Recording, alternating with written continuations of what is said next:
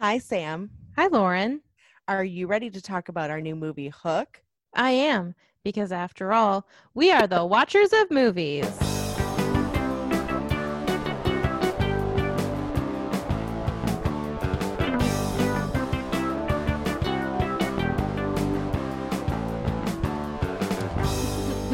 Pandemic sucks. yes, we've had technical difficulties regarding Zoom, everyone. Gonna Murder Zoom. Yeah. Yeah. well, anyway, yeah, it's bumming me out. This whole thing's bumming me out. Yeah, it's pretty hard. Anyway, I think we've sorted out our technical difficulties for now. Yeah. So that's good. And we can record over Zoom and we have a fun show, I think. So, do you want to do the mini topic or you want to talk a little more? Let's do the mini topic. So I had a lot of fun with this topic. So let me say the topic first. And Okay. it's so you thought of this topic and I think it's really good and it's um what historical story would you make into a movie and how would you cast it? Yes. And there's one, a movie that's been bouncing around in my head for ages, years, years and Okay. years that I think would make a really cool movie. And I'm excited to talk about it. And the story it's the story of King David from the Bible. Okay. Now, withhold your judgments, please, because I think Bible movies have so many pitfalls. And I think that in the hands of a bad director, it would not be a good movie. It would not be compelling. And the thing about the story of David is that his life was bonkers. But something, one of the reasons, like the number one reason that I think it would be a good movie, because there's a verse. Everybody i mean most people anecdotally or whether they've read the story or they just know it anecdotally they know the story of david and goliath you know? It's like yeah. Yeah. it crosses all genres. And there's a verse in the story of david and goliath. So david is a boy. I don't know how old he is. Let's say like probably 13 14 somewhere in there. And he's going to the the battle to bring his brothers food and Goliath is taunting the Israelite army, and David is like, No one's taking care of this guy. I'm going to take care of this guy. And King Saul comes up to him and he's like, David, Goliath has been learning to be a, a warrior since he was a kid, since he was younger than you, probably.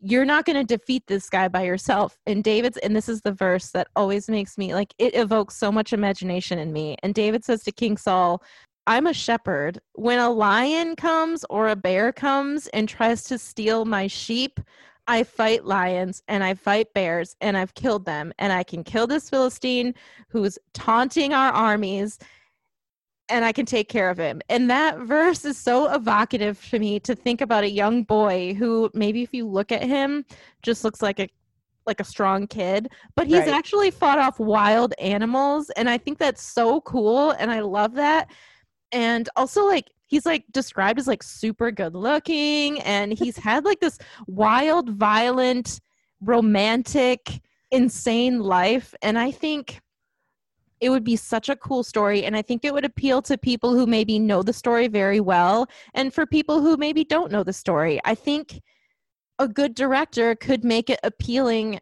to all audiences and the pitfalls of bible movies is they either are given a budget of five dollars. So they get terrible actors and this the scenery looks really lame and it's just like and, and it's not compelling. And also something that really bothers me is that every bible story the characters are so serious all the time and that drives me nuts or there's like forced inspiration like this is a bible story so you have to be inspired Oh yeah, no, And- I hate the forced inspiration. I'm like, So- stop. I will be inspired if you inspire me, but until then, yeah I refuse to be inspired.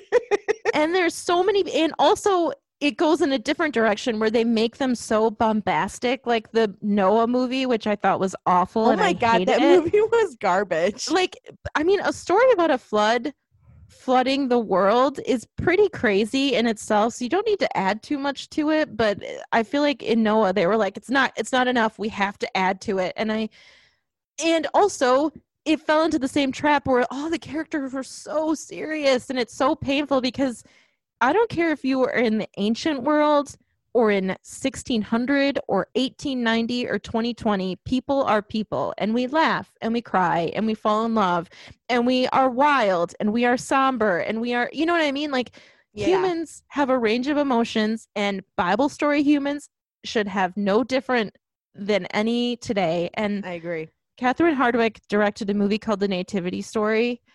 And I think she got about as close as possible to making a good story. Wait, did she do um Zero Dark Thirty, or am I thinking of someone else? Oh boy, now you're putting me on the spot. I think she might have. I know she did the movie 13 and but she did like the nativity story is really good because it, it's just telling the story of the birth of Christ and it's just basically taking the story and telling it. It falls into the same trap of having all the characters be super serious, but like Oscar Isaac is in it and Keisha Oh. Castle Hughes who is Oscar nominated and you know it's just it's just it gives me hope that a good director could make a good story that will be appealing to as i said people who know it and people who don't know it. Do you did you ever see One Night with the King? oh i did. That's also pretty good as well that's Okay. it that's I was another one, wondering. I was wondering how you felt about that because I always love that movie, and I like the girl in it because she's like, she's maybe not the best actress, but she's so cute and likable and bubbly that I'm like, I can't help but like fall in love with her. You know? i actually i know what you mean and i think um Maybe I'll watch that movie later. i think that movie I falls, that movie falls more into the latter end for me where it's like the budget i wish the budget could have been more and then maybe they could have elevated it but i agree with you that's also a, a good example of a movie done better than most yeah. yes Yeah. so anyway mean, I, it had a beautiful set. You know. Yeah. Anyway, go on. Sorry. Okay. I just i um yeah i just i wish that somebody would make it and i wish that they would just i mean like i said there's a lot of pitfalls and it's it's a murky it's murky waters making a, a bible based movie but i think so i think steven spielberg and john williams could probably make a pretty good one that's my director Those musical. are direct. I like it. I um like that's it. because I, I think he uh he knows how to pull out something pretty good and so here's my casting uh Okay. so david was uh, i didn't even have to think about this riz ahmed would play david for sure Okay, I like it. That's a good Oh, one. this was actually really fun for me because i wanted to find all middle eastern cast as well Yes. yes. and um so david's story covers lots of time and Mhm. so people are in and out so i just did a i just did a casting for like uh for six people Okay. that i could think of but obviously there's the, the cast is going to be gigantic and all middle eastern i hope but for me at least so riz ahmed no questions um king saul i chose naveen andrews and i don't know if you know him he's from the show lost Uh oh yeah, yeah. Okay, he's got curly dark. Yeah, Yeah. yeah. Yeah, I think he yeah. would be a good King Saul. And Goliath was kind of fun for me. Um, so there's, I was trying to think like who's a really big Middle Eastern act, like large, like not like famous, but like large. Right. And there's this WWE wrestler that I've actually seen. Mike and I went to see SmackDown live, and I've seen him in person. He's very tall, and he has kind of a snarly face, and his name is Jinder Mahal. okay, hold on. I'm gonna look these people up. You said Ginger Mahal. Ginger with a D. J- Din. What is that? How do you? J I N D E R. Oh, he's spooky looking. I think he would be a good Goliath. And Yeah. um Yeah, I can see that big time. and he's I enormous. yeah, and I and he's got kind of like a a mean face because I like Yeah. I know he's not Middle Eastern. The Rock went through my head. He's not Middle Eastern. He's Samoan, but his face is too nice to be Yeah. Goliath. No, the Like, Rock he looks always too plays friendly. like yeah, the Rock always plays like really nice character, like not really nice characters, but overall, I don't think I've ever seen a movie where I'm like the Rock is an evil guy. You know? right. Yeah. So anyway, Jinder Mahal, Okay. and then obviously Gal Gadot would play Bathsheba. okay. Um,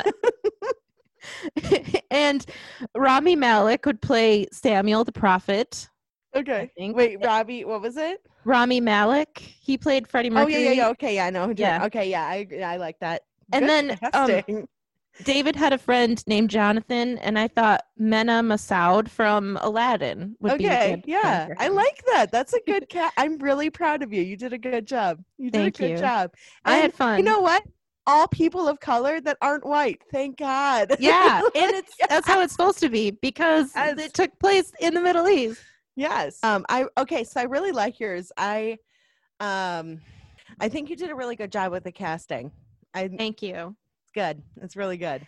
Thank you. I had a lot of fun. And uh, like I said, I've actually been thinking that his life would be his story would be a really good movie for a long time. But as I said before, I, I don't know I don't know if someone could do right it justice. Yeah. yeah. Yeah. Yeah. Yeah. What is yours? I'm very excited. Um mine is the friendship between Marilyn Monroe and Ella Fitzgerald. I've never heard this story before. So I heard it one time on Drunk History and I loved it. And um, I was thinking about it and I was deciding that I wanted to do it. And so my casting is, and I really only have like, like three people.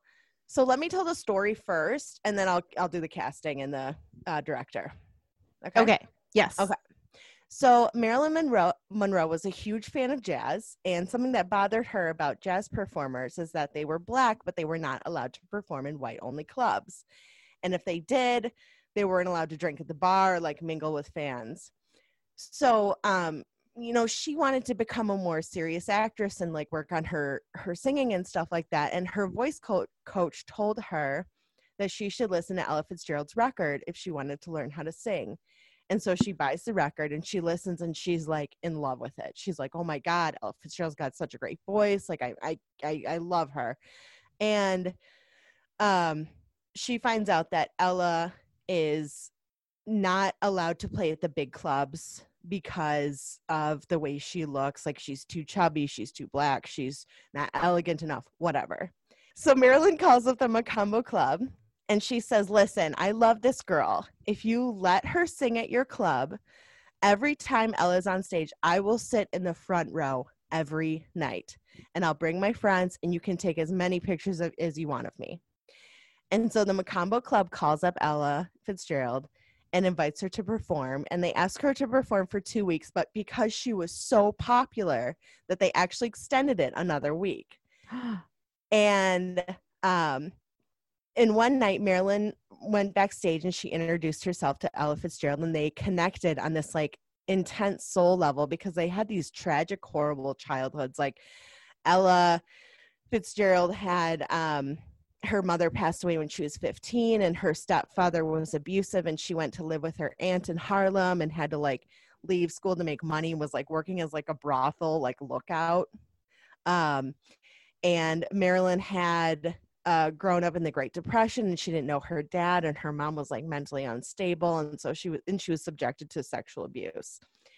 So they connected with each other and they um, you know both talked about how they were not accepted in society and the entertainment industry because of like the way that they looked and everything and they became really good friends and unfortunately marilyn monroe tragically passed away when she was pretty young she was like 36 and when she passed away ella fitzgerald said i owe marilyn monroe and i'm quoting this so i and i quote I owe Marilyn Monroe a great debt. She personally called the owner of the Mocambo and she told him she wanted me booked immediately.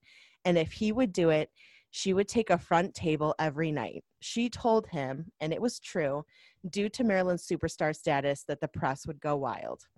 The owner said yes, and Marilyn was there, front table every night. The press went overboard. After that, I never had to play a small jazz club again. She was an unusual woman, a little ahead of her times, and she didn't even know it. End quote. Oh, that's awesome.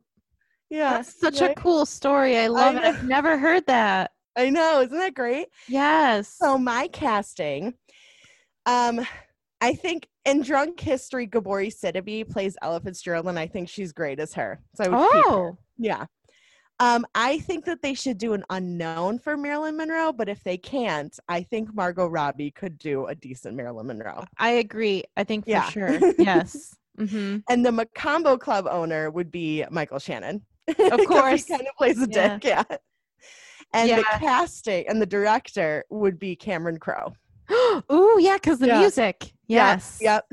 So that's mine. I love that. That's awesome. That's such a cool story. They should I definitely know. make a movie about that. That's awesome.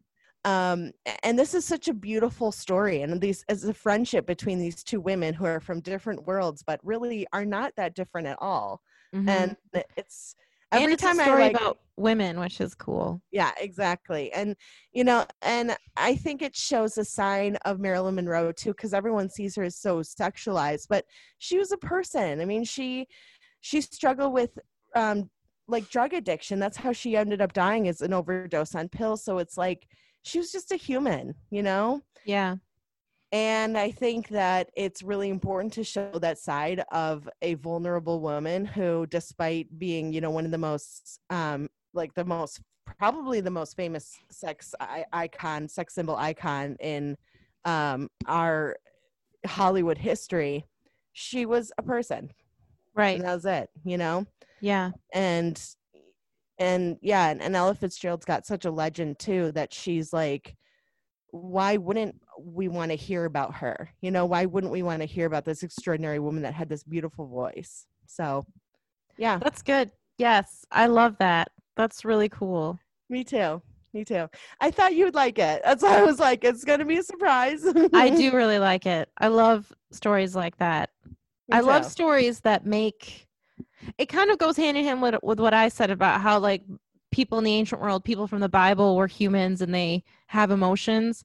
It's the same thing. Like famous people are humans. They have emotions, you know? yep So exactly I love stories that show human emotion, human experience and human emotion and you know, I love performances, I guess I should say and and and I think that's so important and I think that elevates any story, any movie is to remember that the person you're watching, especially if they were a real person, Yeah. it was a person like they i know yeah, they felt they dreamed they hurt you know i mean yeah. they suffered like I- think it's it's it's just such a shame that there's like a kind of a fear to ex- it really like show um i think there's how am i trying to say this i think there's a big fear with like directors and stuff to kind of show this vulnerable side especially of women when i don't understand why there would be because it makes the audience so much more connected to these characters and these people to see like oh hey this person experienced the same things that i did we got we got to talk about this movie. are we ready I'm ready. I'm ready to talk about Hook. Hook. all right Hook. So- what did you think of the movie well, first, I have to say thank you to Nicole again. oh yes thank you nicole Nicole recommended Ever After last week and Hook that we're doing this week. So Hold on. thank you, Nicole. my dad's calling me real quick hold on Oh, okay. Anyway, all right. anyway Let's okay. get started. let's get started again okay so what did you think about the movie I will say that my reaction to Hook was a little bit different than my reaction to Ever After. same Oh. though honestly um, I was shocked to find out that this is a Steven Spielberg, John Williams joint. yeah And the reason it shocked me, for number one, is because I did not think the score was that memorable. Mhm. Like the score was not sticking out to me, but I saw that it was an Amblin Entertainment production, so I looked up. Well, the movie had been going for a couple minutes, and I'm like, Amblin Entertainment. I wonder if John Williams did the score, and I'm a big John Williams fan. And when I saw that he did, I went, hmm, not his best work. Not because it's bad, just because it's not memorable.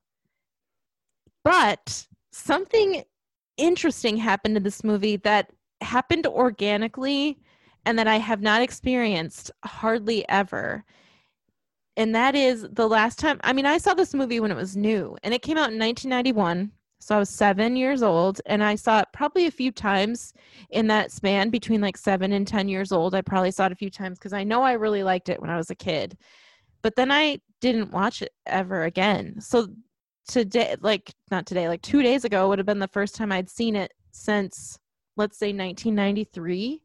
So like yeah, like 27 years. and things like memories came rushing back as I was watching it and it was interesting because the scene where the little boys at the baseball game in the beginning like memories came flooding back when the music started in that scene and so even though the score itself doesn't stand out it was interesting to get these memories and it was interesting to get flashbacks of child Samantha and remembering scenes in the movie that maybe went over my head, like humor that went over my head, or Yeah. moments in the movie that I thought were confusing or scary as a child that I never reconciled until today when I'm watching it and I understand what's going on more.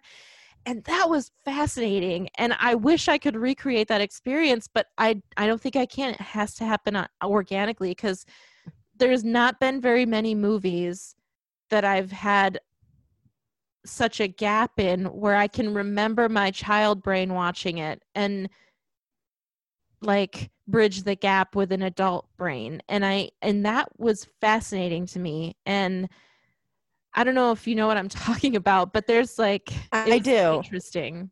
There were there were a couple scenes where I laughed out loud and um me as an adult thought it was funny but me as a child would have never understood that. Yeah ever yes. like there were some scenes where I was like whoa I can't believe they just said that. You Yeah. I mean? Yeah like there's some adult humor that I know wouldn't have made sense to me um no I I agree. Oh yeah there okay so there was one scene that I was like oh ew because it was when Tinkerbell was first introduced to Peter again. And he says, and I quote, I wrote this down, like I paused it to write it down. You're a Freudian hallucination having something to do with my mother, and I don't know why you have wings, but you have very lovely legs. I, knew you And were going to say like, that I was like, oh my god, like I was like, What a "That's weird a line." Oedipal, like really Oedipal, like, and I was disturbed. Like it, I was like, ew. Yeah, I thought the same thing. I was like, I definitely would not have understood that line when I was young. No. And also, why would they have him say that? yeah. Well, okay, so let's let's start talking about that because I think it's a pretty I think it's a pretty consistent theme throughout the movie is um the relationship between like a mother type because he talks Peter talks about okay so like okay.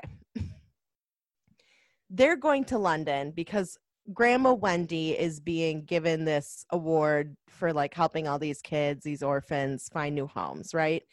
And it's a very sweet like emotional thing but Peter is returning to this place where Wendy was kind of like a mother figure to him, but she also grew up with him at the same time, like before she got older.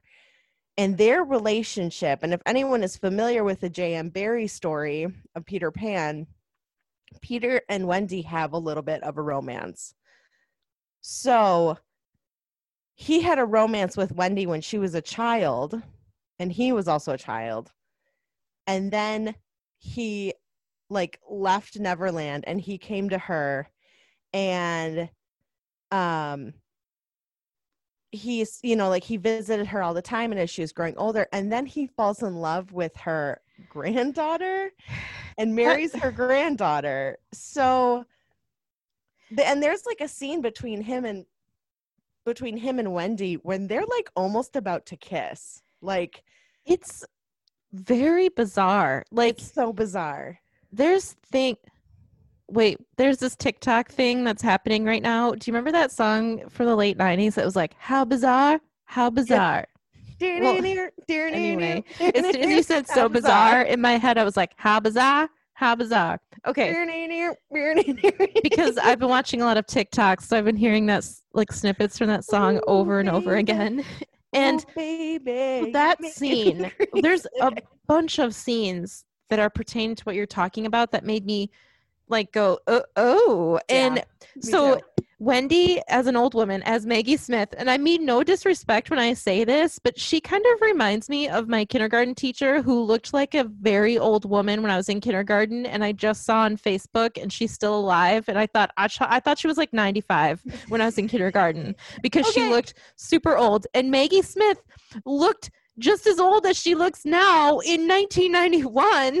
Dude, I was thinking the same thing. I was like, has Maggie Smith just always looked like she's old? Because it's been 30 years. So you're assuming she's maybe like in her 80s now, I would say, maybe like late 80s, early 90s. Um, so it's like she was in her like 50s or 60s in that movie and she looked like she was in her 90s in that movie. Yeah, she's like Wilford Brimley, who just, you know, came out of the womb looking like an old man. Like she's probably, she was like, it's impressive. Like everybody should use the Maggie Smith diet. I mean, once you get to be elderly, because I mean, you know, but I just like, so anyway, so she's, she's talking to Peter when she has this like episode after Hook came and steals the children and Peter doesn't know what's going on still. And she's like I I was going to get married and I thought you were going to run down the aisle and stop the wedding. And when I was watching it I was like yeah I definitely didn't pick that up when I was a kid. Like what? No. so they were he was in love with her in some capacity or she thought he was. Right. And then later in the movie it gets even weirder where it shows Peter coming into the nursery and she's Maggie Smith Wendy right. is there and Peter's like, hubba hubba, who's that girl sleeping in that bed? And she's like, that's my granddaughter. Yeah, he was a child still at that point. Yeah, right? and she's like, that's my granddaughter. And he's like, ah, I think I'll kiss her. And I thought, what's happening in this movie? like, and so, and she's like, no, Peter, don't kiss her. I don't want her to fall in love with you. And I was like, that's the reason you don't want him to kiss your sleeping granddaughter? Yeah, what is I, happening? I was like, you should have way more issues with the fact that he wants to kiss your unconscious granddaughter who cannot like consent to being kissed like other than the fact that she, you don't want her to like, and then i wonder i wonder so is their whole love story tainted? Because it seems like that must have been a very powerful kiss because she was sleeping when it happened, but then apparently they were in love and they got married. But is she under some sort of weird Peter Pan spell? Because I don't like that storyline, and I, I think it's. Wait, really are you talking just, about Moira being on Yeah, like okay, like what? What would make? Oh, well, I guess like kissing her.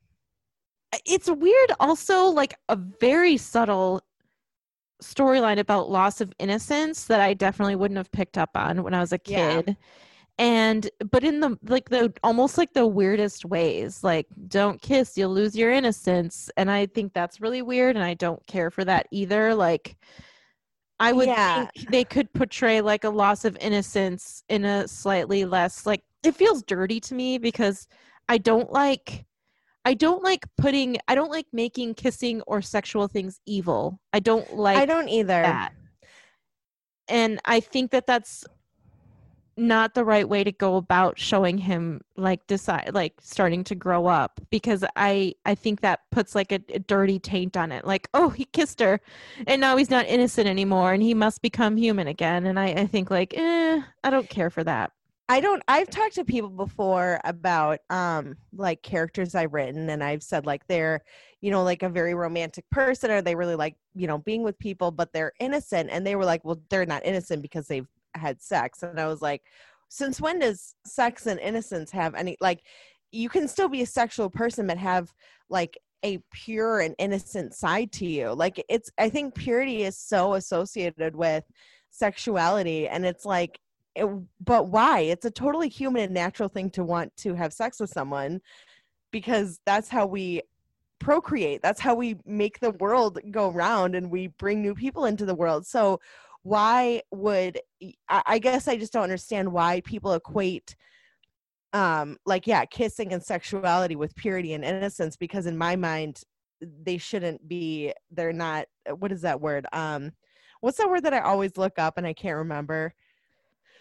I wish that I knew, but unfortunately, I don't. You can't read my Mutually mind. exclusive? Is that what you're yes, yes, Okay. yes. That's exactly So it. I guess They're- I did know you did know. You can read this whole mind. time. They're, they're they're not mutually exclusive, and I always question myself as to whether or not I get that right. No, I know. I question myself about that as well, and I, I've also looked it up because I think, am I using this correctly? Yeah.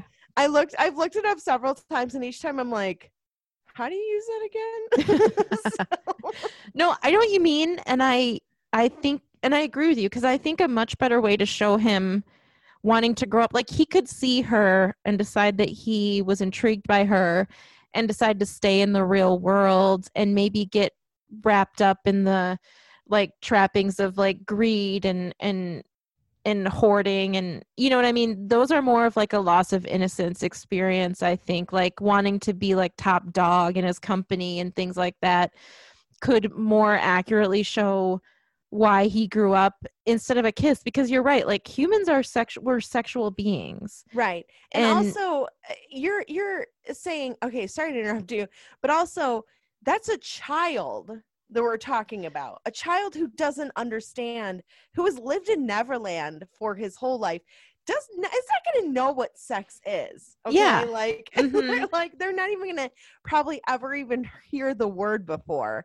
And secondly, like in Neverland, there's almost all men in that place. i noticed that like yeah only the real only really the only females are Tinkerbell are like these cryptids. So like yeah the mermaids and yeah, and the yeah. mermaids. So it's interesting that all the humans are male, but the all the cryptids are female. And like I really I really like um I really really I'm a I'm actually a big fan of the Disney cartoon Peter Pan. I always have been.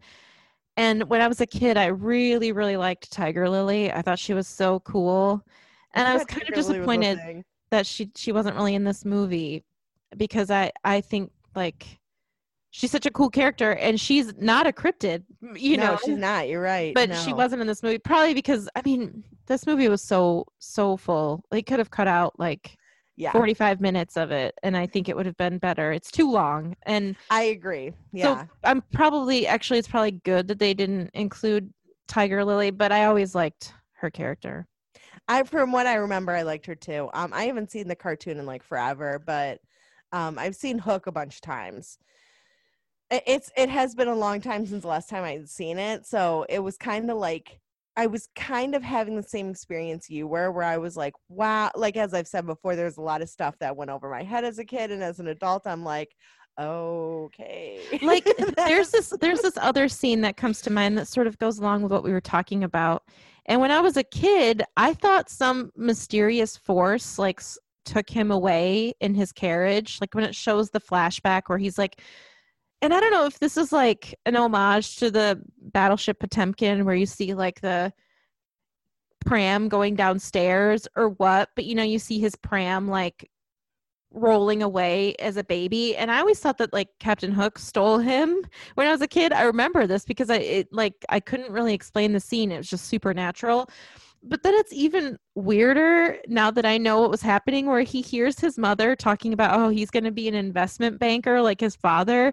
And as a baby he just decides to run away.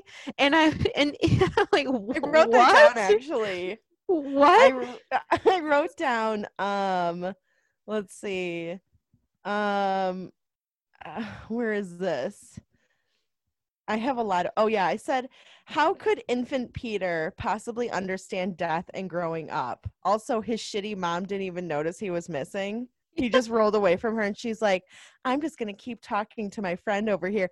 And like you can't hear the like and also like his pram was sitting like five feet away from her. Yeah. he should have like been lo- like looking at him and instead you know he's like i didn't want to grow up and i didn't want to do this and so he just like decided to leave as an infant somehow and i i really like i kind of wish they hadn't included that scene because to me it was a little ridiculous and i i was like a little ridiculous? A lot ridiculous, but also it didn't really add to the movie in any way I thought. I didn't think it was essential to the story. Like I didn't think it was really essential to have this explanation as to why he went to Neverland because I don't think it's necessary like for you to have a a history bet- behind why he is in Neverland. You can just accept that he was just born there. He just lived there. You know what I mean? Like it's That's not what. Yeah, like Neverland is a magical land, so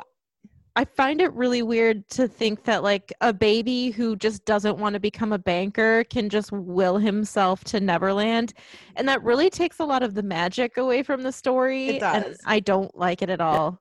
And also, No. also something that bothered me in addition to that was there's nothing wrong with a mother wanting her baby to be successful so i know that like the maybe like the underlying subtle message was that he didn't want to have a boring life but what came across was like i don't want to be successful i don't want to do the same job as my dad and i'm a baby and i'm already like he's already acting like like he's like 16 and he's like slamming the door as his parents Right. like I don't want to be a baker, mom. There's nothing you can do about it. so I just I agree with you. I wish that that just wasn't in the movie. I wish that maybe like like you said like he just is in Neverland but then something pulls him into the human world. Right. And I mean, it makes sense that you don't have to, it, there isn't a lot of explanation needed as to why he comes to the human world because he comes there for Wendy, you know? Mhm. Um, but again, it's like, it's not an explanation that's needed because you're right. It's a magical story. So it's like, it, it, like, yeah. If you're explaining every single aspect of magic and why it happens, it's not going to be magical anymore. It's just going to be like science or a biography at that point. It's just like, and uh, so bizarre. It, it's like, So bizarre. So bizarre. Oh, I thought of um I thought of a good tagline for this movie. yeah. So picture the poster. Here's the poster, okay? And it says hook. And then the tagline says prepare yourself for something very grim. Peter Pan becomes an asshole. I know for a fact that when I was seven years old, I thought that people in offices all acted like they had mental problems because everybody he worked with was like, I don't know if they were like Stepford office people, but they were obsessed with him and they could not, they lost their minds when he had that like Old West cell phone battle with his like yeah. I know. coworker and then he's getting into the the elevator and he's like talking about how he's nervous to fly and they were like don't let your wings get tired or don't let your arms get tired and it was like they all smoked something before going to work that day because i I know as a kid I was like offices look fun and now as an adult if people I worked with acted like that I'd be like I work with I work at an insane asylum No, I know that part. Uh, I agree with that part where they're all like, "Don't let your arms get tired." I was like, "What is wrong with everyone?" like I was, and they all like said it in unison. It was like they all prepared to say this thing just in case he says he doesn't like to fly. Like, it, I, whatever. I mean, that's it's not really essential to the story, but you're right. Everyone was like obsessed with Peter in that building, and it was it was so weird. Like it's just it was so bizarre. can't. I can't. Um. Also, Um, something kind of interesting. The his wife in this movie, um, the actress, which I had pulled up, but then I Caroline Goodall. yes, she um she's been in a couple movies. She was in a movie called White Squall that I've always really loved, Uh huh. and she you know she's been in a couple movies, so it's kind of fun to see her. Um, and the little boy was in Can't Hardly Wait. He played the the nerd in Can't Hardly Wait. Oh my God, he did. Yeah, Charlie. That's something. So. It's funny that you mentioned that Caroline Goodall because that's how I found that trailer that I was talking about with the guy that plays Dracula. Like, Oh, really? that's how I stumbled upon that because, yeah, because I was looking at something and then I saw. I saw that and I was like, "That's the guy that plays Dracula." And I was like, "He's so Oh. good looking." And so then I clicked on it, and that's how I ended up watching the trailer because I think she was in it, and uh, it didn't look good, and I can't even remember what it's called, and I don't care Oh. enough. But Charlie name Cla- Korsmo. Claes Bang. I'm not really sure to pronounce. Okay, that's interesting. I didn't realize that he was in that. Yeah. What were you saying? What was That's the movie title? I don't remember. Oh, I the thought you said Bay, it. something about the Bay. I thought the I Bay talked of over Silence. you. I think maybe. I'm still No. I talking think it's over called you. the Bay of Silence. yes, you are. it's like I ask you a question and then I just keep talking. No. Sorry. Anyway, the guy from Dracula, and if anyone wants to watch the show, it's nothing special. The first episode's pretty great, but the rest is kind of crap. But um, his name is Claes Bang, I think, or something like Oh. that. C L A E S Bang, and he's very good looking. I got to get a look at this guy. One time, Mike and I were at a bar and uh, we were sitting at a booth. So my back, like I'm he was send facing, you a picture to, of of him to you. Go ahead. he was facing the bar area and I was in a booth. So my back was to the bar and I kept hearing women, like I heard one woman go, Steven. And then I heard another woman going, Steven, Steven. And then I heard like three or four more women, like two or three more women going, Steven. And I said to Mike, I got to get a look at this guy because every girl wants his attention. And I turned around and I don't know if I ever saw him, but Oh, that's disappointing. Um, let's see. I think I have a picture saved somewhere on my phone. um, so I don't think Julia Roberts was very good casting. I didn't care for her No. job. I didn't think I even as a kid I didn't like Tinkerbell. I've Really? never I've never liked Tinkerbell. Tinkerbell always annoyed me. I liked her because I like how jealous she is over Peter Pan, and I think that's that's something that I really enjoy. Um, why, why, if you don't mind me asking? well, because I think like I empathize with her because her and Peter have this fun, like adventurous, beautiful friendship relationship. You know, they rely on each other and they're buddies and they do all kinds of stuff together. But then Wendy comes in the picture and he is like enamored with Wendy. And Tinkerbell is kind of jealous of that. And I I I think that's interesting and I really like that. And um and then the scene where like Peter Pan in the cartoon where Peter Pan like tells her that like I think she gets really injured and he's like you're my best friend Tink you know and and I I really think that's like beautiful sentiment and I've always liked that. And I think like I think Julia Roberts was chosen for her star power and I don't like that. I wish that they would have chosen somebody less because I don't mind Julia Roberts. I know some people have a problem with her, but I don't mind her. But I don't like her in this role. I think they should have done somebody uh, less known and somebody like blonde. And I know like oh another blonde actress, but Tinkerbell is blonde, and I wish that they would have just did a blonde Tinkerbell instead of like an, an auburn. You know, and she's Yeah. wearing like brown clothing, and Tinkerbell wore green clothing because Tinkerbell's a fairy, and fairies are like earthy and natural. No, well, I guess brown is earthy. She, fairies are like foresty, you know. They're like Well, she looks kind of dirty. yeah, Yeah, like the brown makes her look dirty for some reason. yeah, like fairies hang out around flowers, so Right. that's why Tinkerbell was wearing green, and so I, I wish that they would have done that instead, and um, and I just yeah, I don't care for like I don't I don't care for Julia Roberts like acting cutesy.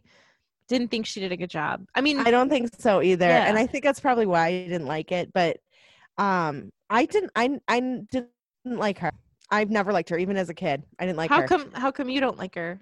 Um, I thought she was kind of annoying. It, it was like what you said. Like she was, she was acting really cutesy, but it felt, it didn't feel like authentically cutesy. You know, like some people can be like, oh, you're like, oh, they're so cute, and it's a very natural kind of cutesy. But with her, it was like, what are you doing, Julia? What are you, what are we doing here? You know, and Yeah. um, and also I really the scene where she becomes like a um like a normal sized person, like a human sized person, Ugh. really creeped me the fuck out. Yeah, like because- because sudden, then suddenly she becomes sexualized in Neverland, yeah, where I didn't think people were like at least the Lost Boys. I know Hook and his cronies were kind of sexualized because they had those like prostitutes. Like there was like a brothel in that little area, you know.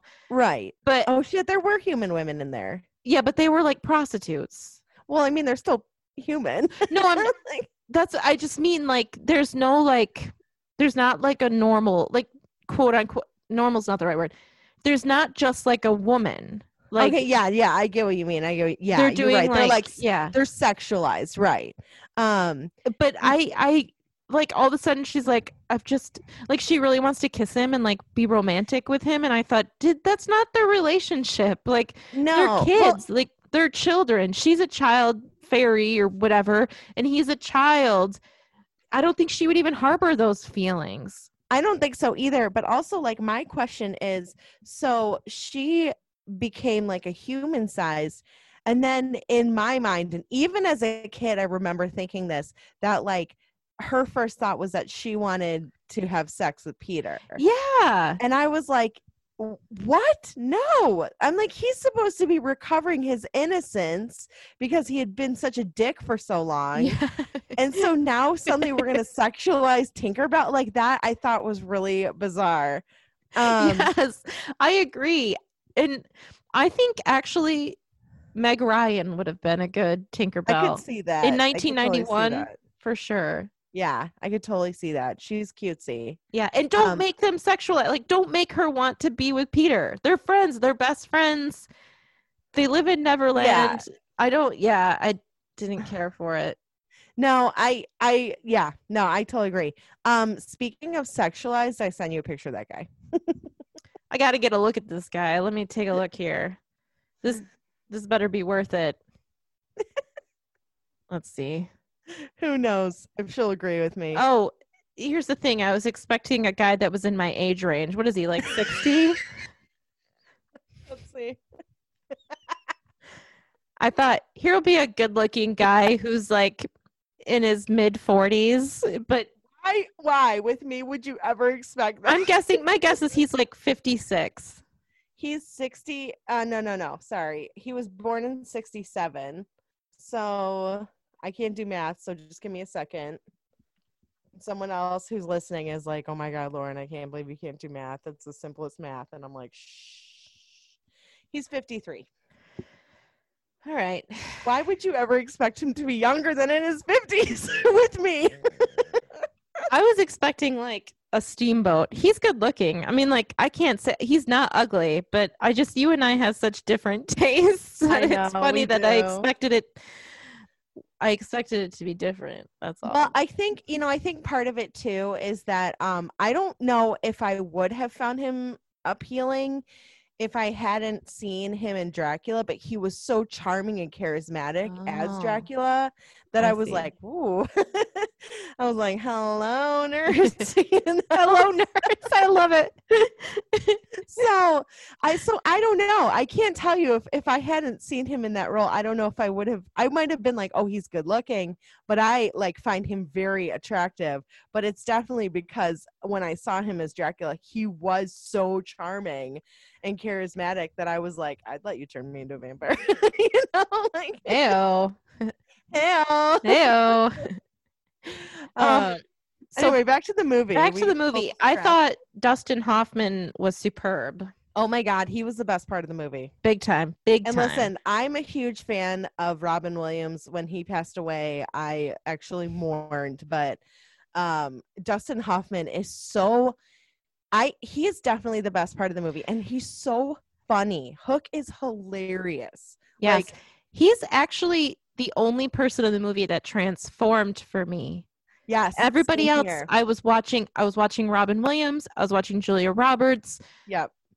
It, Dustin Hoffman actually was a different character, and he was amazing. Perfect. It's so funny that you say that because I was thinking that exact same thing when I was watching that. I was like, because you had said something about Anne Hathaway in the last one where you can't see anyone but Anne Hathaway. And I was thinking that about Dustin Hoffman. I was like, that's right. I always forget that Dustin Hoffman is in this movie because he does such a good job at not being Dustin Hoffman. yes. And yes. Yes. He's so good at it that I like it, it- you're right. It like transcends like I'm like, oh shit. That's that's Dustin Hoffman. That's right. Yeah. Yeah. hmm Um he I love how like fabulous and dramatic he is. I thought that that was one of like there's that scene where he's holding the gun to his head and he's like, "Don't stop me, Smee! Don't stop me! I'm going to do it! I'm going to kill myself, Smee! Don't stop me, Smee! Smee! Do not stop me, Smee!"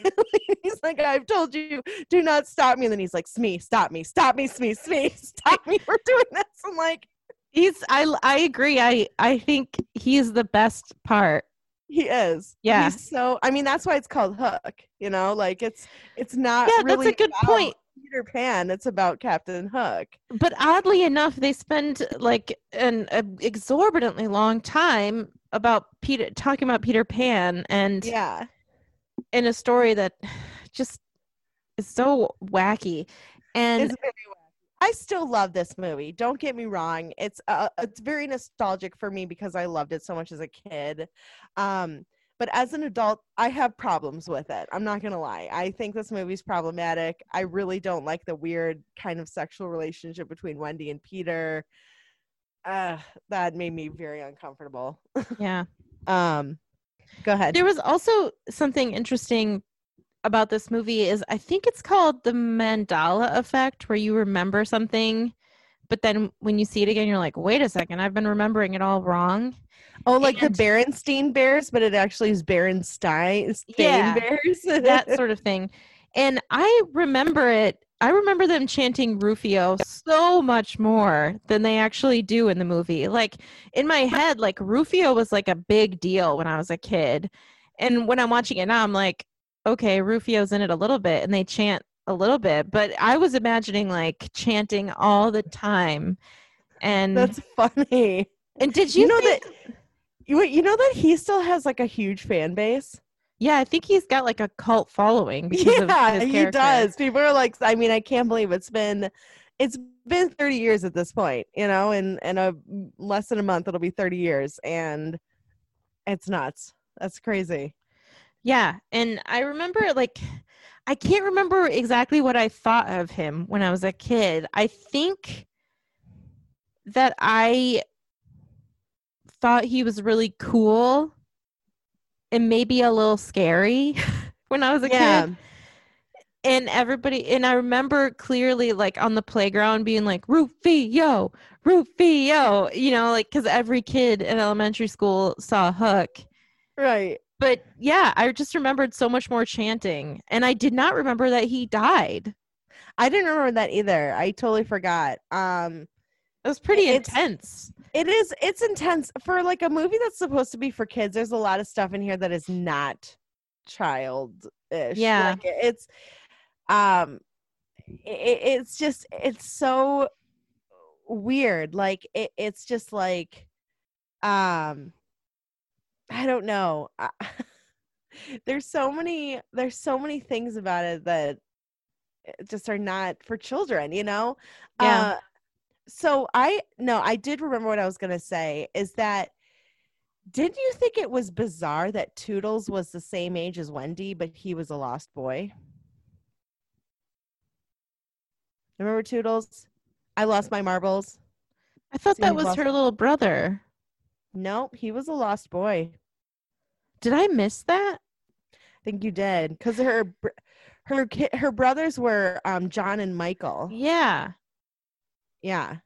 So, yeah, that is really weird. Yeah, I was like, so I'm wondering because maybe he came back with her when she came back to the real world, but I don't why would he? That doesn't seem right. Um because she came back with her brothers, it doesn't seem like he would have come back too, but That's why I thought he was. I guess I just had it preconceived in my head, and so I didn't even catch that. That's interesting. yeah, I thought that that was bizarre and I was wondering maybe if like something about Neverland had affected her aging and she aged a lot slower, so maybe like maybe it was kind of kind of like an after effect of magic maybe she had like aged slower than like normal and he had aged the like way a normal person would but that doesn't seem like that makes sense either but then again you never really see the lost boys flying so Well, I think it would Like- make sense because she was a kid when she went to Neverland. right So he could have been just a few years years younger than her. That's true. in the natural sense. So when they got to the real world, he just aged. Let's say But- he was like the equivalent of like eight years old, and she was like twelve, and then Right. they aged that way. So I guess that would make sense. but I don't think that's what happened. I think that what happened is she was an adult when he came to the real world. Oh, geez, why did? How did I miss that? I don't know. I don't know. I I had to look it up to be fair, though. So Oh, well, the, yeah. you should have started with that. like Samantha, just- it's in the movie. I was No, you had to look at. I just wanted to gaslight you a little bit. Jeez. Yeah, I think that's that's very strange. I thought it was very it was very weird. Um okay, so there's one scene where um Peter first comes to Neverland after like as, as an adult and they dress him up like a pirate. And Ti- or Tinkerbell dresses him up like a pirate and she's like, "Okay, and then I want you to growl." And he goes, Arr, and there's like a pirate that's walking past him and he he goes, How are you? And he's like, Great, how are you? And I lost my shit at that part. I thought that was so fucking funny. I was like, the the humor was so subtle, but it was so perfect. like I agree with you. I really like that part too. And I actually think like to piggyback on what you're saying, I felt like as a whole, the movie didn't feel totally like a Spielberg movie because it was kind of a mess. yeah. But it had clever humor that elevated it. And that's how I was able to tell that somebody really good had made it because right. there were elements of it that I think if somebody else had made it and it was the same mess, they wouldn't have redeemed it. But it's elevated because it's clever and it's has some adult humor and it has things like that that that like are like calling cards for like a really good director. So I agree Yeah. with you that I really like that part as well because his R is so weird, but st- like other pirates fall for it, and I like that. no, I love it. It was just it was so perfect. It was like oh man. Um so um Jack and Maggie are the kids, right?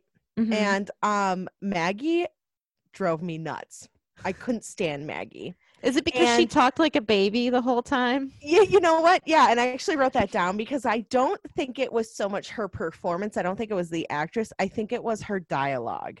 Because she's like, "You're a bad man and you don't have a mommy." And I was like, "You're like 9 years old or something and you should be or no, she's probably like 7, but it, it was enough where it was just like it was really irritating and every time she came on screen I'd be like, "I don't like there's something about this child that drives me nuts and i think the actress was totally fine but the dialogue was like just cringy and it was awful and every time she said mommy i was like please don't don't Well, you know I actually totally agree with you, and I think that they should have just left her out entirely because I she agree. disappears for a lot of the movie anyway, and then this poor girl has to live with the fact for the rest of her life that her dad saved them because he remembered when Jack was born and that was his Yeah. happy place. Like it was like the movie forgot there was a little girl and Peter Pan forgot he had a little girl. And Yeah. the whole movie was about Jack's journey to like forgiving his dad and loving his dad again and Peter's journey of like remembering to be nice to his kids and appreciate his family and all that. And I was like, what? Like, for a lot of the movie, I thought no one's concerned about where the little girl is. Where is No. the little girl? i know Why they didn't even need her? It could have just No. been Jack because his story was strong enough to carry a child story. You know? Yeah, and like they had one scene that I guess was supposed to be emotional, but I didn't think it was. Was when um she's singing that song on like the bow of the er, of the uh, deck or what I don't know what that. Yeah, I don't like. I don't know ships. Anyway, um, Isn't the ship like the ship is the Jolly Roger, right? Yeah, I Yeah. think so. um, so she's like on the ship, whatever, and she's singing that song, and he's like, "Oh, you know, our mom used to sing that to us." And that was really kind of like the only emotional connection that she had in the film. But other than that, you're totally right. Like, other than, you know, there's a scene where they're in the net and she's like, Mommy could reach for us, Mommy could do it. And, and you know, and, and, but she, like, you know, Hook is so intent on bringing Jack into his circle and trying to convince him to be more like him and less like his father that Maggie's like not even in the parts where they're like destroying the clock. She's not, she's really just like and she's stubborn and she kind of fights against Hook, which would be important if it was the bigger aspect of the story, but it wasn't.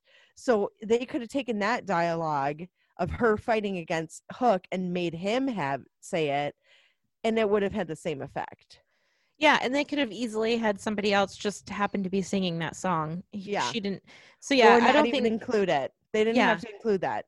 Yeah, she doesn't have to be in the movie at all. And in fact, she was barely in the movie. So yeah, yeah. She was uh, it, like it, she was immemorable, but like also really annoying. Like she was really Yeah, annoying. I agree too. I agree that she was annoying. I like I thought the little boy did a good job. Like there was something that made me chuckle and it was when um Wendy was putting him to bed in the nursery and he had a baseball glove and she goes, "What's this?" And he goes, "It's a baseball glove. You catch things with it, take hot things out of the oven, or you could hit your sister with it." And he says it in the same tone of voice as he lists the other things off and it, it was it was like a good it was a good performance because it was subtle like brother sister humor which is you know it's pretty basic but it's still Right. i liked his delivery i thought he did a good job No, he was good. Jack was good.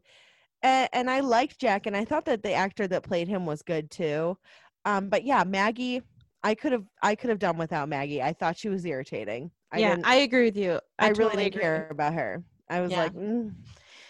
so um, I'm glad that you agree with me because I felt kind of bad because she was a child, but I was like, don't like her. What can I say? You no know? i i agree i i think the movie would have been like the thing is the movie could have been you would have the same basically the same movie without her Yeah. like if exactly. you just cut the, cut her out and didn't change the movie at all it would be the same movie that's how little of an effect she had Yeah, exactly. But there is something that I wanted to talk about that sort of coincides with the kids, and it's something that I find super odd in life as well as in this movie. So they first get to Wendy's house, and Wendy says to them, Welcome to my house. There's only one rule stop growing up. Stop right now. Don't grow up. And that bothers me. That's one of my pet peeves because recently somebody, like somebody I follow on Instagram, uh, she has a little baby and she posted a, a video of like a little montage of baby videos. And the background music was this like terrible country song where he's like well don't ever grow up. You're my little girl. Don't ever grow up. And i can't for the life of me fathom why any parent or any person would tell a child to stop growing up unless they were going to murder them at that moment I have a relevant story to that actually. It's kind of funny because um so last night was my mom's birthday, so I went over there to uh, to celebrate. And um my cousin called with you know her little baby Talia. Laurel called with Talia. And uh my mom was like, "Talia, don't grow up cuz Talia's almost 2." And she's like, "Don't grow up, don't grow up." And Laurel goes, "Stop telling her that. I want her to grow up." yeah yes i think that's so strange. It's uh, bizarre and it's it's like you know i think Laurel wants her to grow up so she can stop like worrying about every little thing because she's still really like i mean she's a toddler and toddlers get into all sorts of stuff because they don't understand what da- like what real danger is you know? And um and so you constantly have to be watching them and she's just like like she was asking my mom she's like well what'd you do today? And my mom's like well i went for a walk and i read and and my and Laurel goes man i would love to read a book. She's like but she can't because she's got a little kid. And i mean talia is the most precious thing in the world. She's so cute. But i like it, it's it's funny that you said that because that's it's just like i i agree with you. I don't like Well, I just don't, I can't fathom it. I think that there's subtext in the movie about like, don't become an insufferable ass like your dad became, yeah but don't grow up is not the way to go about that. Like, you could say, okay, there's only one rule in my house every day is an adventure. Okay, solved, you know? right But I just, the sentiment of not wanting a kid to grow up, it like tainted the rest of the movie for me because I was like, why would you ever say that? And I don't mean any disrespect towards your mom because I think she was saying it lovingly, no no she was yeah but I just think that's such, I just, I don't, un- I honestly don't understand it. I don't understand it. yeah you know i think i've I- i've always kind of thought that peter pan is a allegory for death Oh. uh, yeah i think that it's you you go to another world and you stay the same age that you were when you left the real world and everything is fun and everything is exciting and you get to live without any parents and do whatever you want and you know eat whatever you want and it's all about your imagination and and you get to hang out with all your friends and they're all the same age as you. And there's even like a i think there's a line in like the j.m barrie play where he says something like "De- death would be an awfully big adventure. So there is like a lot there's a lot of references to dying in the actual play. Hmm. and um I, I don't know to me i've always kind of associated the two that like death and not growing up are kind of like combined into one especially in this play um because you know as soon as as you you reach the real real world it's like suddenly like everything you knew is different and you're in a cold dark place and you don't you know like like you don't have the comfort that you did in neverland where it's always warm and bright and sunny and and it's just like it's kind of just sad you know it's i i never really thought that the peter pan story was a particularly happy one. I Right. said that it had a very sad just a very sad aspect to it because i think that peter is a very lonely character despite being surrounded by people. I think that he's desperate for love and affection. And i'm talking about the original original story but um i mean it plays into this one because it's still based on the original story. And i think that it, it, he he wants like a mom he wants love and he doesn't have that. But he's like this extraordinary little boy who can like fight and fly and dance and create and and and it's and it's like it's like what every child wants to be until they understand the the emotional impact of not having that family and that love to keep you warm you know what i mean and it's it's just a very like to me it's just very sad you know so that's yeah, that's thoughts. interesting. That's interesting. I, I've never thought of it from that perspective, but it's yeah it's yeah yeah it is it is sad. yeah it's like it's you know i mean i think that in i think even in the play and i'm kind of just i'm going on what i remember from the movie finding neverland because i haven't seen the peter pan cartoon in like probably since i was a little kid. Um but in um in that i think that he wanted a mother. I think that was one of what is it one of the things that he wanted and he told wendy that he wanted a mother and he, i think he even asked her like would you be my mother? And so she kind of took over that role for everyone and so it makes sense as to why he would have a mother type relationship with wendy and that's why i really fucking hated that they added like a weird romantic aspect to it when i didn't think that there should have been one Yeah. you know Yeah, I I agree with you. It because it, it it was more innocent than they portrayed it in this movie. yeah And Gwyneth, young Gwyneth Paltrow played young Wendy, which was kind of surprising. Yeah, I thought Yeah. so too. I was like, what? Did you know that Glenn Close is in that movie? No. She is the she's a very small part. She is the bearded pirate that gets stuck into that um that chest with the two scorpions in it. Really? Yeah. Wow. I know. I did not know that. Yeah. Isn't that funny? That is pretty funny. And P- and Phil Collins is in it. I thought that was Phil Collins. I, Yeah, he he's plays the, police inspector. Yeah. Oh my gosh, I looked it up. I just looked it up very briefly and I didn't see his name and I thought, how am I imagining Phil Collins? That doesn't Yeah. happen every That day. That but was totally Phil Collins. I thought yep. so. I thought so.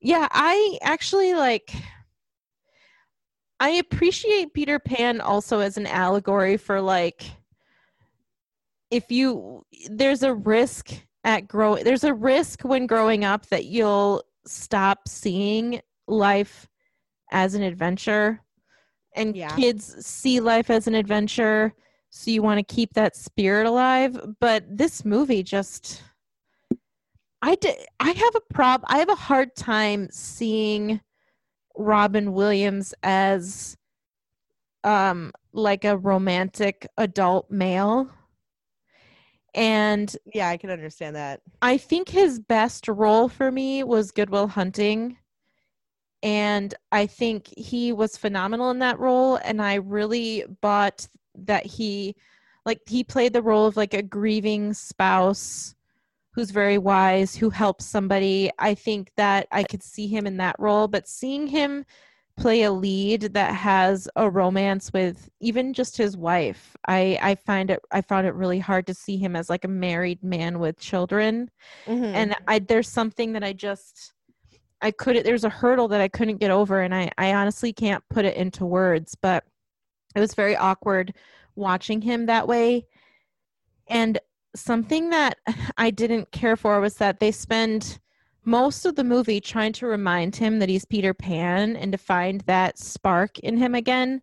And then when he finds it, he like totally reverts to like a very childish person instead of having like the power of both worlds. Yeah. And I didn't care for that. Like, why is it one extreme or the other? And I mean, he sort of finds it. I mean, right. he finds it, he finds a way to balance between the both. But like, I feel like the climax should have been he finds his childish spark again, but it only makes him more powerful because he keeps his adult like power as well. Right. But instead he starts like talking to himself, uh, talking about himself as a third person and he's like a kid again and I and he forgets that he has kids and I'm like, "Well, how do you explain to a grown man who's now a child that he has kids?" And I didn't think that worked for me. I would have liked it better if he was like I remember how to have fun. I remember how to do this. Yeah. Yeah. You know? Yeah. Yeah. I agree. Like, even at the end when he returns home, um, he like is is like digging around in the backyard like on his hands and knees. Yeah. Like, it, it's just stuff that it's like and he, you know, climbs up like the the water spout or whatever to like get to the top. It just it's just stuff where I was like you can't knock on the door you know what i mean? Like it was I, I i agree with you. It was like an extreme that i felt there should have been a nicer balance there and there wasn't. Yeah. Yeah. Mm-hmm. yeah so that was something that maybe almost he was miscast. I don't think he was but i think he was at the same time and it's very hard to explain my reasoning because i can see how his goofiness would lend itself to an adult who has to find their childish nature again but at the same time maybe he's too suited for that and that became a problem.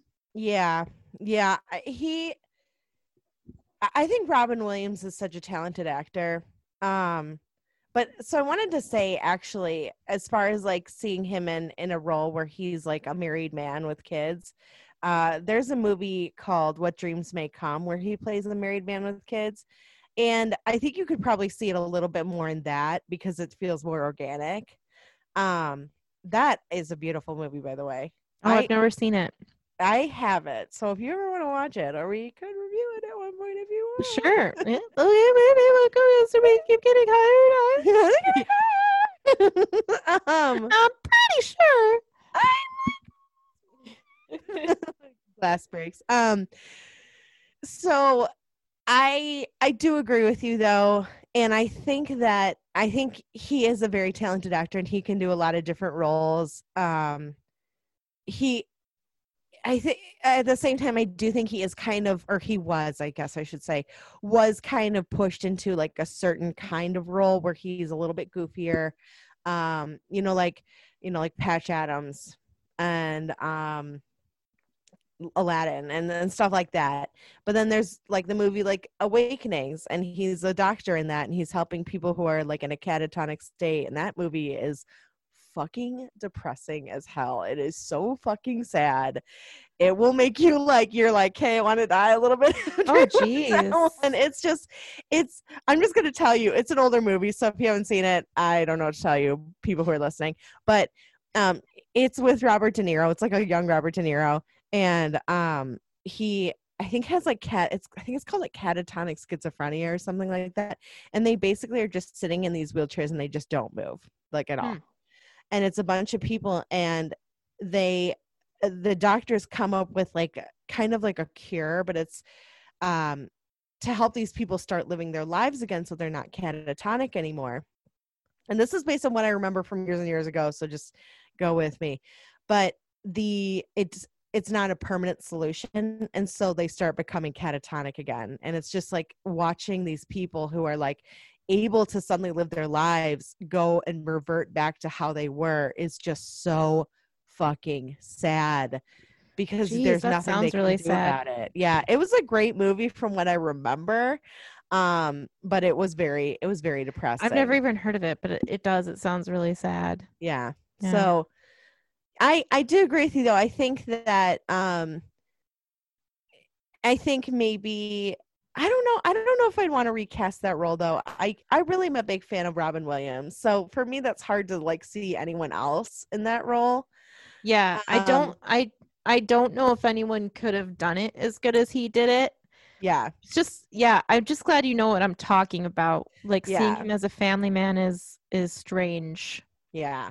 But I 100% agree with you on Julia Roberts. I could have not I you know, I really wish they hadn't included the scene where she became life size like that. I didn't care really for. weirded me out. Creeped me out. That's it's just I think it's taking too many liberties. Like I said, cut out like 45 minutes and I think the movie could have been really fun. Like I didn't care about the baseball game that Captain Hook had Jack play. I thought that was boring. Um yeah. there's a lot of antics like I I don't know. I there's a lot of antics with the Lost Boys that I was indifferent about. Like I liked the food fight. I thought that was fun where he's learning to use his imagination again. And there's That's him my that's like my favorite scene in the entire movie, by the way. It way. was That's like they had a whole scenes. table- they had a whole table full of Superman ice cream and it made me want Superman ice cream so bad. All right. Every time. I love that scene. It always like I I just love like how he's like there's nothing here and then all of a sudden it was like this like crazy amount of food. It's it's like watching it's like watching a food scene in like a Studio Ghibli movie where you're Yeah. like that food's animated but it looks so good. Like I need eggs and bacon now. the Yeah. bacon looks so tasty every time I watch Howl's Moving Castle and Howl's cooking bacon. I'm like, man, I really want that freaking bacon. yeah. Yeah. Um I yeah, we watched what did we watch? Spirited Away, I think, where her parents are like eating like pigs. Uh-huh. even her parents like eating like pigs. I was like, I'd eat those dumplings. it was like good. I know. I love um, it. Yeah, and but him and Rufio getting like a insult battle, and one of the insults stuck out to me, and it was nearsighted gynecologist, and I don't know how that's like an insult, but he's like, when I was a kid, I would not have known what a nearsighted gynecologist was, but Someone who needs glasses when they look at vaginas, apparently. but they wouldn't. I don't think they would, because if you're nearsighted, oh, I guess they just had to get really close to it, so maybe that's yeah. why they would know. want glasses. I don't know. Um. So Oh, I like- I, Oh, I have go a question for you. yeah. Do you think Neverland is in a different planet? It has to be because they had like three moons. Okay. So it's not Tatooine. I've deduced that. It's not Earth. It's some No? yeah, it's gotta be it's gotta be a different planet because second star to the right. I mean, from Earth Yeah. planets look like stars and straight on and then yeah, they get to there they get there and it's obviously land. Yeah, like three moons. Yeah. Okay. I was just curious as to what I think it's a, I actually think it it might actually really be a star now that I'm like for semantic reasons. I don't think it's necessarily a planet. I think it's a star with livable land and water. So maybe more like a planet than a star. so not like a star at all, pretty much. So it's a planet. yes, I think it's a planet. And it you has know, three a star moons. is like a gaseous ball of Oh. like fire, is it? Yeah. I didn't realize that. Yes. You stepped on that, you'd be dead in an instant. yes. Oh. You'd probably die long before you got there, actually. I was gonna say, like, it's probably so far away. Yeah, straight on till morning. What are they? Are they flying at the speed of light? Come on. No, no. Yeah, I think it's a different planet for sure. I'm not sure why it needed three moons. Um, I don't know either. but- I mean, I think it's just like in 1991, they were like, the the effects guy said to Steven Spielberg, he said, "Mr. Spielberg, here's Neverland with one moon," and Steven was like, "It's good," and he goes, "But wait, here's two moons," and Steven was like, "Well, George Lucas already did that," and so the effects guy was like, you didn't let me finish. I'm putting in another moon. And and Steven Spielberg was like, Yeah, okay, let's go with that. Like I don't think his mind was blown. I think he just was like, Okay, three moons. And uh yeah. It's just that everyone was like, a, oh cocaine in the '90s, like really In the nineties. in the '90s, right? Or was Yeah. that the '80s? I, don't thought know. it was the eighties. I think it's the. I think wasn't the nineties like everyone was on ecstasy, maybe? Oh, everyone was on ecstasy. Yeah, I- writing. you yeah. know. That's I it really so liked- sexualized. What? That's why it was so sexualized. Yeah. everyone was on ecstasy. And Tinker They're like, "You're looking Peter." good in that suit. I want to feel this suit. It's uh, wow. This is so soft." I've never been on ecstasy, but I imagine it could be fun time, depending on who you're with. Yeah. Yeah, going to a club. Um, I really liked Oh Hook's no, I double would want to be cigar. like want to be. Well, anyway, what? I really liked Hook's double cigar. I thought that was a fun touch. He had like a, cig- a cigar holder, but it held two cigars, so he was smoking two cigars at once, effectively. I thought that was fun. Did you notice when he was sitting down in his chair that he had like five mirrors that all looked at him? They were all focused on him. I don't know if I did notice that, but uh, that tracks. It's pretty good. Yeah. He's a great character. I loved his room. Like I loved the bed that like went down from the ceiling to the floor. Like he was just so fabulous. Like and all the the um and then when like Smee was putting away his boots and he had like 20 pairs of like the same boot. Yeah, yeah, I like that. I thought that was really funny. And I liked how um I liked how Peter like took his wig off. Like Mhm. Peter took Hook's wig off and he's just like balding and sad looking without his wig. Yeah. um, did you think that Hook had like an interesting moral code, or do you think he was just I don't know? Because I, I wrote that down that I thought he had an interesting moral code. Well, in what way are you asking? Um, hold on. Because I thought the storyline was very creative of him Hold doing got- something different than what he would normally do, where he wanted to make Jack like him.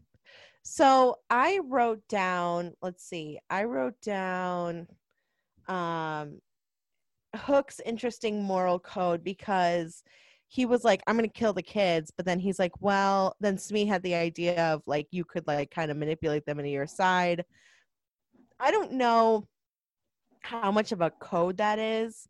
Um like he clearly has no problem killing people who just opposed him. And there's like that one scene where he like shoots at something and then kills that guy that's like right behind it, which I also laughed at.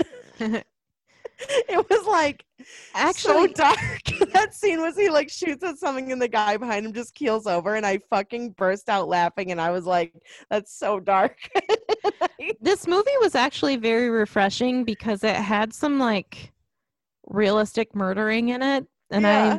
i i just i find that whenever i see a movie that just has like killing like action that involves killing i feel like that gets more that's getting more rare as time goes by and and it and it kind of feels like if you're talking about a pirate that's more accurate that they would just kill because pirates were not like pirates aren't like Johnny Depp. Like pirates No. are really nasty. Like they're rapists and they're Oh, yeah. murderers and they're thieves. So for Hook to have any sort of moral code, I think would be abnormal for a pirate. right. But but I like so I liked that he just killed um indiscriminately in Yeah. some ways and I think that that that's a good I think that's a good little tidbit to put into a movie um because of that reason. right. So It seems to me like he became a little bit attached to Jack, yeah, like emotionally Mhm. attached to him. he Um, liked having a protege. Yeah. Right. And again, like what what was going on with Maggie? We didn't even see her during that time. So that's not important. Whatever. Mm. Who knows? Yeah. Who, who, care, who cares about Maggie? Maggie. Meh. Maggie. Um I call her Maggie. meh. Amanda.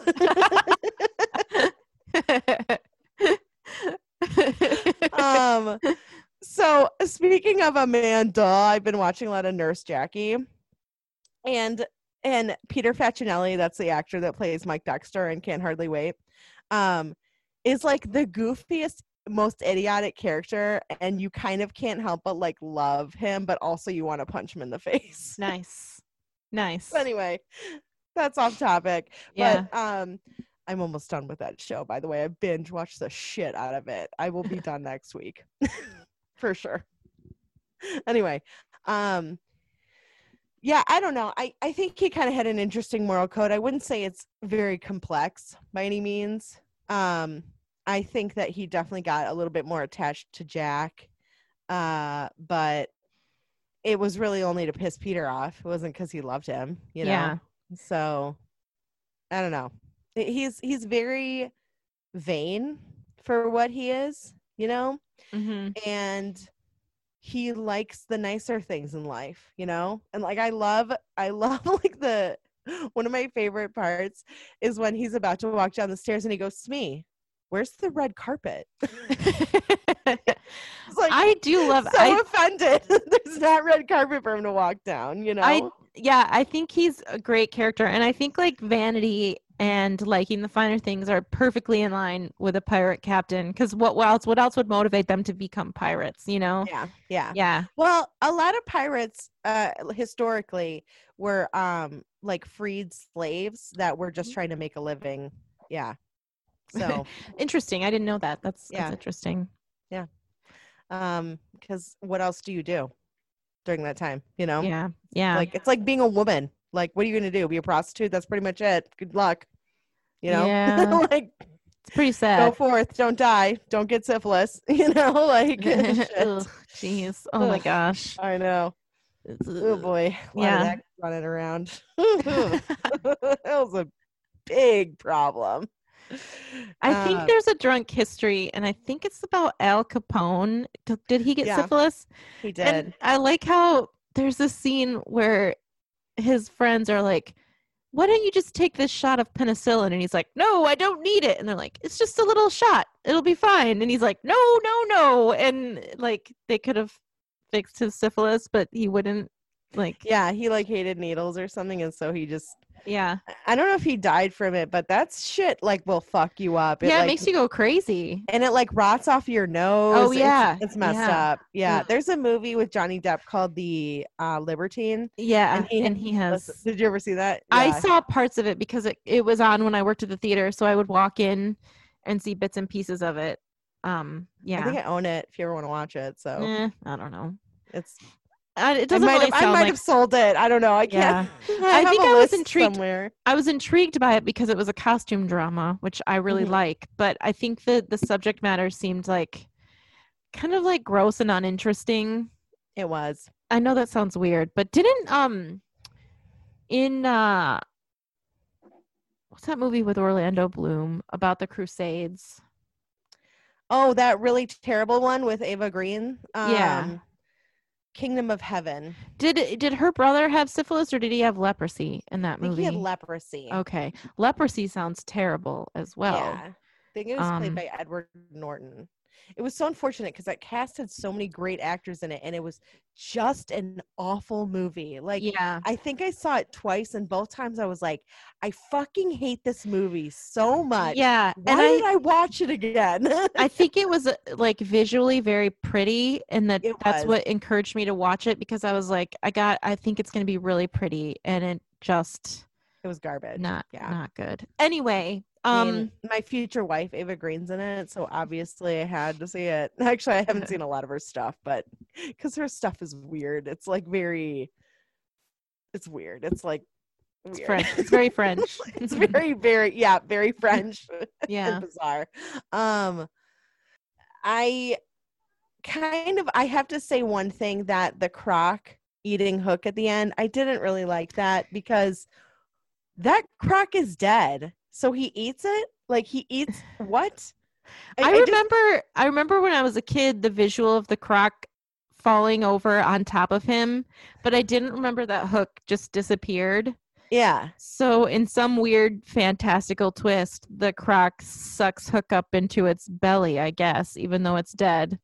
Yeah. I, I didn't care for that either. But also I can forgive it because of the movie is about like Right. It's supposed to but be. I yeah. agree with you that it's not a very good ending. Like I would have rather had it where the croc was still alive and it swam up and ate him instead of the Yeah. croc being made into a clock tower and then collapsing on him and still eating him. Yeah. if or if it had collapsed on him and just crushed him. Yeah. Well, yeah. Yeah. And they like and they just saw his feet like Wizard of Oz style or Yeah. something. And that's it. Like and that you don't have to make it gruesome. It doesn't need to be Mm-hmm. nasty. It can just be like, oh, he's dead. I really liked how Peter chose the little um he's kind of like a little chubby boy Mm-hmm. to be the leader and I really liked him throughout so the movie because he's so cute and he's such a good like he's such a good leader and he takes initiative a lot and so I was really excited that that Peter chose him and I didn't too. remember that either so That was cute. Yeah. Yeah. I agree. I love the look on his face. He's like, he's I like, know. I'm the leader. Oh my gosh. he's so cute yeah is I really really cute. liked that so Yeah. Yeah yeah Um. So, would you recommend the movie? I don't know if I would right now. Like to somebody who's never seen it before, I probably wouldn't. To somebody who saw it as a kid, I'd say watch it again because you're going to catch things that you did not catch as a kid. And but it's very long. Um and I think it's too long. So 50/50 would would not recommend. I probably won't watch it again very soon if ever Mm-hmm. but I'm not disappointed. I didn't hate it. I'm not disappointed that I watched it. But I think it's fine, but it's it's not um it's not a must see. How about you? Yeah. Um, I would say if you're a fan of Robin Williams or Dustin Hoffman, absolutely. If you're not, you could take it or leave it. I I, I like the movie. Again, there's a lot of nostalgia in it for me.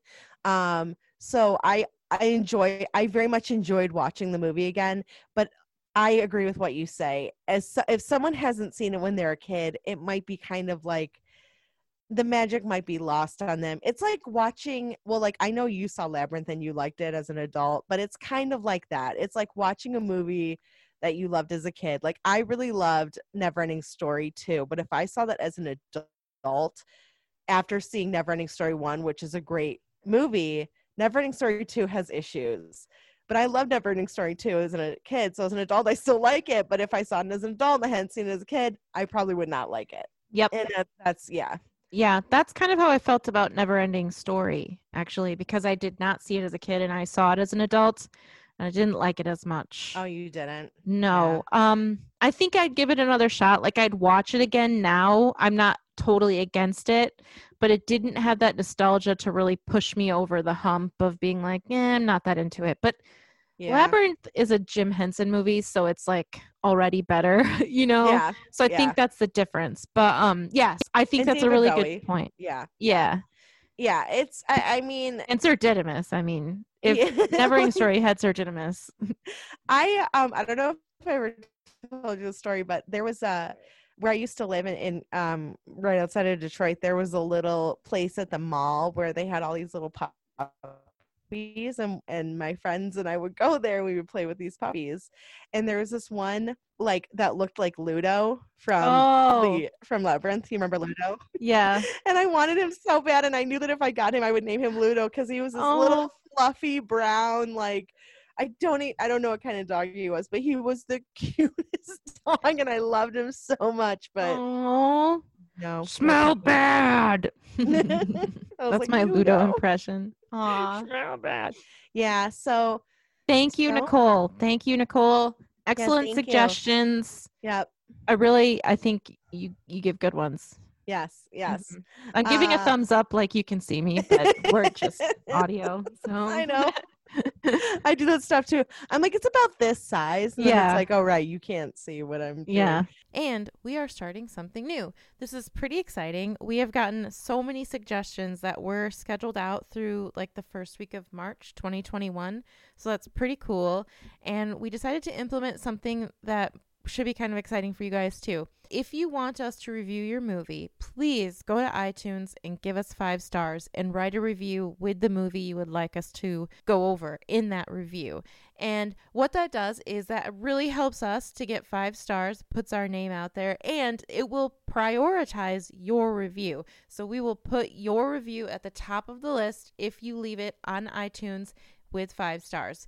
We still will honor email or social media requests. We just will put those they they won't be prioritized. So we'll get to them probably eventually, but not as quickly as we'll get to the review one. So this will be a fun way for you to get our show out there and also just a fun way for you to hear a movie that you want us to cover. So head on over to iTunes and leave us five stars. Write a review with the movie you'd like us to do, and we will be happy to add it to the list starting in March 2021.